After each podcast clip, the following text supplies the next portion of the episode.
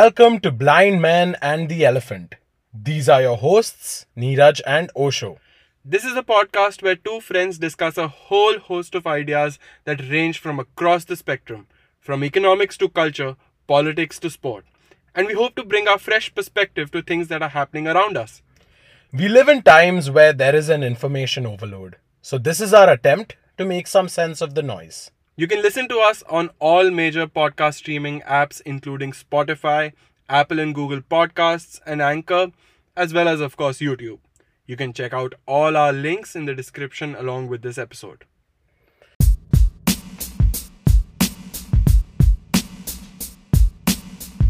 Hello, everyone.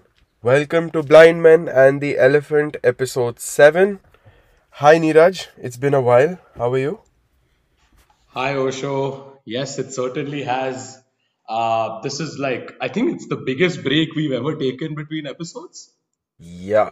Only Yeah. break, I hope. Yes, absolutely. I think uh, just for our listeners, I actually moved countries and I've uh, moved uh, to Laos. It's this country in Southeast Asia. And because of this move, I was, well, busy with, you know, just finding an apartment and those kind of things. And um, yeah, maybe one day we can make an episode about this whole process of how one moves countries and that kind of thing. But here we are now and we're ready to go. Yeah, very soon we'll make one, I hope, once you have some sort of an idea about what that country is. Yep, absolutely. I'm I'm I'm I'm just figuring it out. Uh, I'm literally a blind man trying to figure out the elephant that is Lao PDR right now. So yeah, give me some time and uh, I'll get there. Awesome. So, who's our guest this time? So we have our uh, very old mutual friend Tanvi, and by old I mean we've known her for a while. Well, actually, you know what, Osho? I think we should just let Tanvi introduce herself because I don't think we do justice to it. Tanvi, present yourself. Hi guys, it's so good to be here. And uh, Neeraj, thank you for that clarification about old. Although I do, in my heart, feel like I'm 70, but um, yeah, definitely as old as you guys. Um, so yeah, of course, a little bit about myself. I um, studied with Neeraj and Osho in St. Xavier's and did a major in psychology. Um, so yeah, and then after that, in around 2016, I chose to go for my master's to Melbourne. But what happened is I had a few months in between, and of course, I had to be conventionally productive. So I chose to do an internship in Germany with this professor of psychiatry and help her collate some data and write a couple of research papers on patients with Tourette syndrome who she'd personally seen over the course of her career so far. So I did that for about three months, came back, and then left for Melbourne, completed my master's in counseling, and worked there briefly after that as a school counselor, and then came back to uh, India. But at that time, I felt very sort of unprepared to really jump into another job in the mental health field.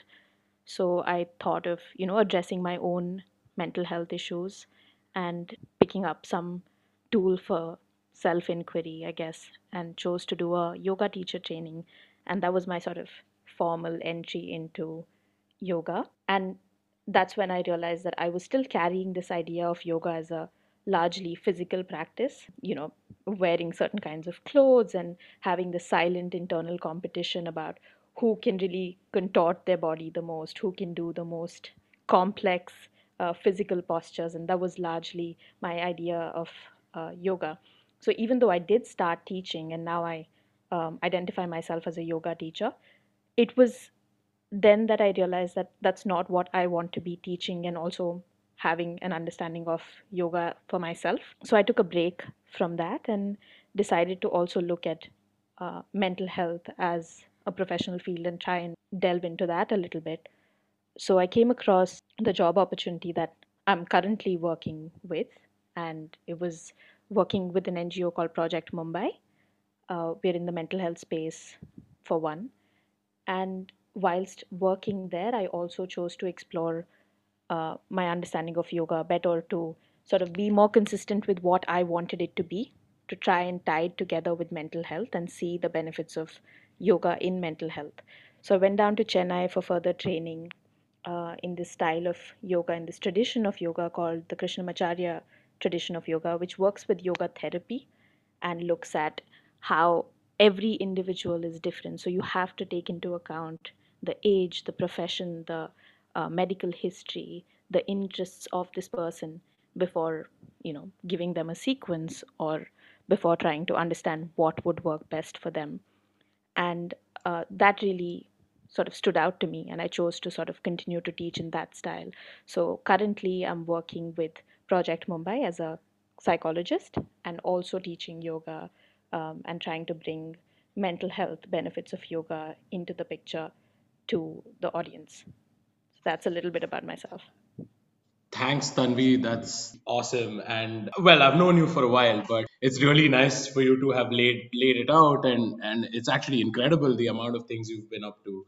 I think we always had this joke going on amongst us where you have this need to be productive, and well, that's something that we always used to make fun of. But no, it's it's incredible to see all the stuff that you've done. But I want to explore a bit more about, you know, what made you actually you know move aside from the traditional path that most counselors take especially with your kind of education. Like what made you personally really want to traverse this path of tying up mental health and yoga? Could you tell us a little more about that? Yeah, absolutely. I think something that I have to address is that whilst doing my master's, my mental health was sort of taking a hit, and coursework was definitely high, and being in a space, uh, a physical space that was very unfamiliar uh, to me, was definitely sort of uh, bearing upon my resources quite heavily. And like I mentioned, that I had uh, this brief period of time where I worked as a student counselor in Melbourne in one of the schools. What happened then is that very regularly I would see 10 and 11 and 12 year olds coming into the Student Wellbeing Center and presenting with concerns of uh, severe anxiety, holding on to, and living with a lot of trauma, and uh, that manifesting in physiological symptoms as well. So, whilst I was actively trying to be of the most help to them, I also found myself doubting myself constantly as to whether I'm actually being able to be of any use. You know, am I effective? Am I doing the right thing? Just constantly questioning everything I said in that session without necessarily being able to be sure, without able without being able to trust my instinct.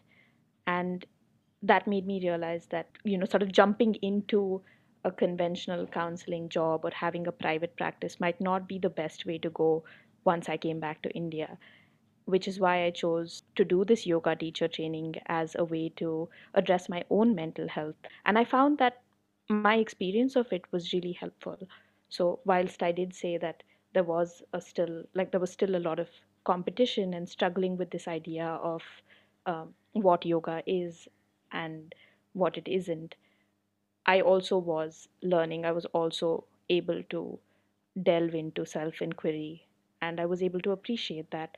So, reading about the immense amount of content that is available on yoga as an adjunct treatment for uh, mental health issues, in addition to psychotherapy, that was one thing. Experiencing it myself was even better. And then, you know, approaching other people with that idea and allowing them to ex- experience it was like a third thing. So, realizing that I could do this and add to the experience of people in addressing their mental health is- issues was something that stood out to me. Um, whilst having a private practice is something that's still on my mind, and hopefully in the future, I, I do sort of develop on that. Right now, working in a community mental health setting like I do with Project Mumbai is uh, is really exciting for me because we work with a small team of counselors like myself, and there's so much learning that's coming not only from them, but also in working with uh, the children in the schools that I'll probably tell you a little bit more about um, as we go.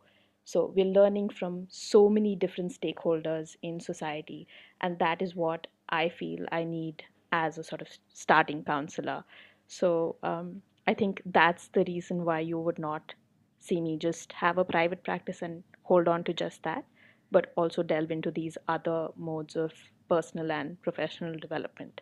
That's damn fascinating. So, when you were talking about you working with 10, 11 year old children who were having physiological symptoms, I just wanted to understand how do you think that happens? How do you think that mental health has that kind of repercussion on physical health? And then, how does your physical well being start the journey of better mental health? Because I'm guessing that's somewhat how yoga helps with mental health, or am I being too stupid? Uh, no, Osho, I think that that's a great question. So, as I understand what you're asking, um, it has to. Are you are you suggesting that, you know, what would be the sort of meeting point of yoga and mental health towards intervention, right? Towards addressing mental health issues. that's at the solution level, but I think more in terms of where does physical and mental health meet? Where do they meet? At a more simple level, why is it that when I feel anxious that I lose hunger or or whatever example that you can give better, but why is it that these things happen and then how is it that yoga solves that problem? Okay, awesome. I understand that better now. And um, I think to address this question, we might have to do like a quick biology lesson, if that's okay. Okay. Uh, yeah. So just to be able to understand how um, the body and the mind, or the physical and the mental, meet, and how they're related to each other, and how they influence each other on a like an ongoing basis, uh, we can try to start at maybe our nervous system, and particularly our autonomic nervous system, which is responsible for regulating a lot of involuntary actions like your heart rate or digestion, respiration. So, a lot of things that are extremely important, but at the same time, we're not consciously doing these things. So, what tends to happen is the autonomic nervous system has your sympathetic and your parasympathetic nervous system, and both of these are responsible for opposite doing opposite things. So, I'll give you an example. With the sympathetic nervous system, what tends to happen is it's responsible for hiking up your heart rate, you know, uh, shutting down digestion, allowing the blood to rush to the extremities. Salivation stops, so your mouth goes dry, sweating increases. So, all of these things are important because, in the face of a threat, in the face of a perceived danger, your body needs to be prepared to either face that danger and defeat it in a way or to run away from it, right? So, either way to save yourself. And that is important but at the same time you also need that sort of deregulation to happen. You need your uh, digestion to resume. You need your pupils to constrict once that danger is gone away. Uh, maybe the heart rate comes back down to normal. Respiration becomes deeper and more relaxed and those are the functions of your parasympathetic nervous system and what tends to happen is that in a lot of cases of anxiety you are even in the absence of a threat, thinking about this threat and experiencing those physiological symptoms at that point in time. So, an example of this could be being very restless even when you're on holiday. You know, you're trying to relax on a beach, but you find that your heart is beating really fast or you're sweating, you know, uncontrollably. Digestion goes for a toss often. A lot of the cases of IBS and indigestion stem from anxiety and chronic stress. Chronic stress, chronic anxiety can really sort of throw a lot of things out of the window. And what you want to do is arrive at a balance of when to turn that sympathetic system on, which is fight or flight, as you guys might have heard. Uh, freeze is another response that is sort of being researched now um, and you know talked about a lot more. But earlier it was just fight or flight. So between that and between knowing when to relax and realize that there is no threat, no immediate danger around you to actually tackle or get away from. And with respect to intervention, what yoga tends to do is uh, very simply just cultivate present moment awareness.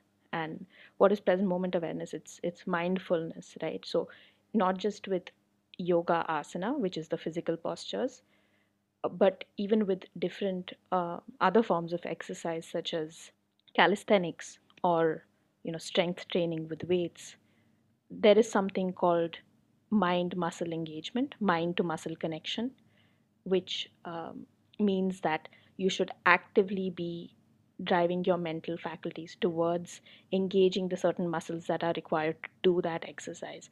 Really actively firing those muscles, not just physically, but also driving your attention there for better engagement.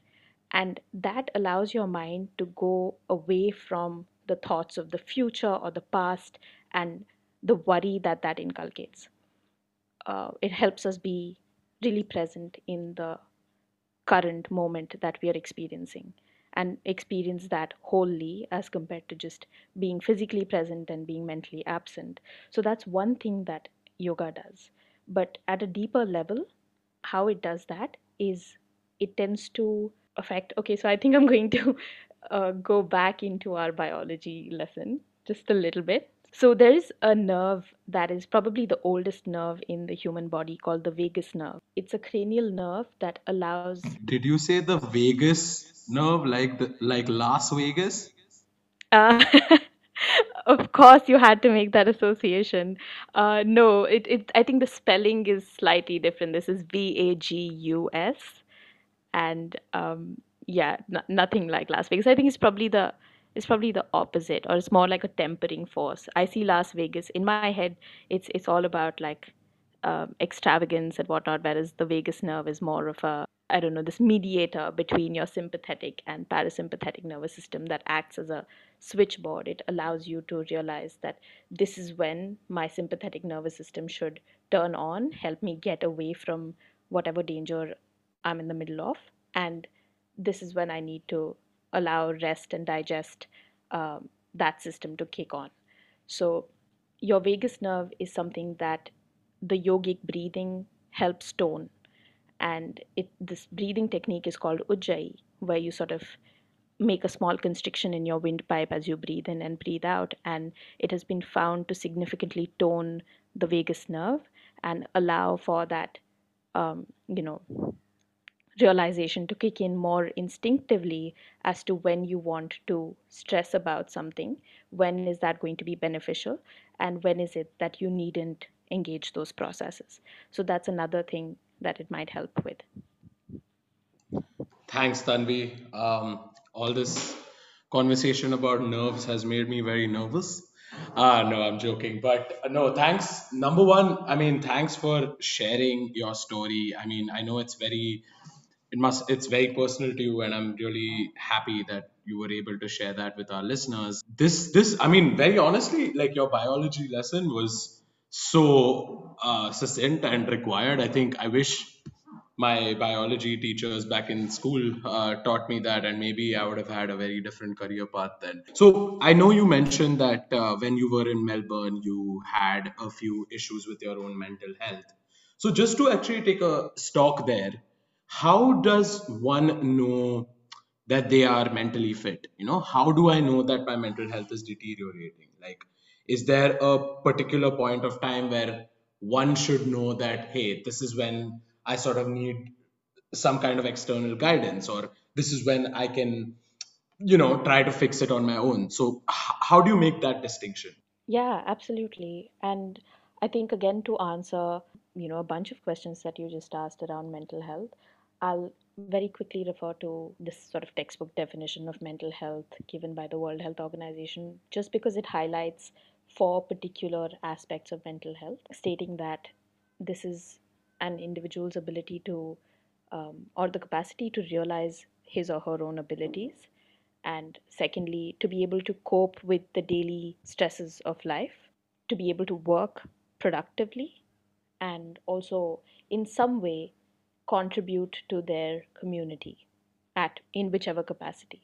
So, keeping that aside, and we'll come back to it, but you know, in order to be able to look out for yourself, check in with yourself with respect to mental health, it might be a good starting point to um, look at mental wellness on a spectrum. So, say mental illness or significant mental distress on like a zero or a one, and mental health or mental well being being at a 10. So, instead of having absolute saying, I don't have a diagnosable mental disorder, so I'm completely mentally healthy, and that changing only with diagnosis. What we could do is to probably check in with ourselves daily or sometimes even hourly to see where we stand against these four aspects and and i realized that you know how can we see if we are able to realize our own abilities? That's just so abstract. We can probably see if we are able to cope with the stresses of daily life. Am i being irritable towards something today that maybe yesterday i could just be tolerant towards or just laugh off you know? Um, am i am i being a little more antsy? And that going into the next question of recognizing the range of factors that could be impacting our mental health. It could be neurobiological, it could be environmental, and um, you know even social. So things like gender, sexuality, ethnicity, caste, and realizing that there's so much intersectionality, all this sort of overlap of these identity markers, all coming together to impact your mental health and um, maybe an example of this could be that the lived experience of an Indian Brahmin woman with a physical disability will be very different from a Dalit woman with a disability, which will be very different from the experience of an Indian man with a disability, right? So, um, because of all these identity markers, you're sort of coming together to have this cumulative impact on your mental health and mental health cannot be seen as independent of all this intersectionality. So, to be able to acknowledge that, to understand what we are benefiting from and what we might be disadvantaged because of, and then if we have it within ourselves, to try and unlearn our biases. Um, so, that could be like going far into how to realize where we are mentally. But a starting point could be to check in with ourselves with respect to those indicators that we spoke of. So you're telling me that it's a journey in self-awareness. You teach yourself how to be more and more aware of how you are behaving at a daily level. Absolutely. So I think self awareness is crucial to understanding our mental health. Okay, I think that's a wrap on the first part of this episode. We're going to talk a lot more about how mental health plays into our lives. So, tune in for episode 2, part 2 of our conversation with Tanvi. Thank you so much. And once again, please like and share and subscribe to our channels. I can't tell you how much it's important that you hit that like button. Thanks.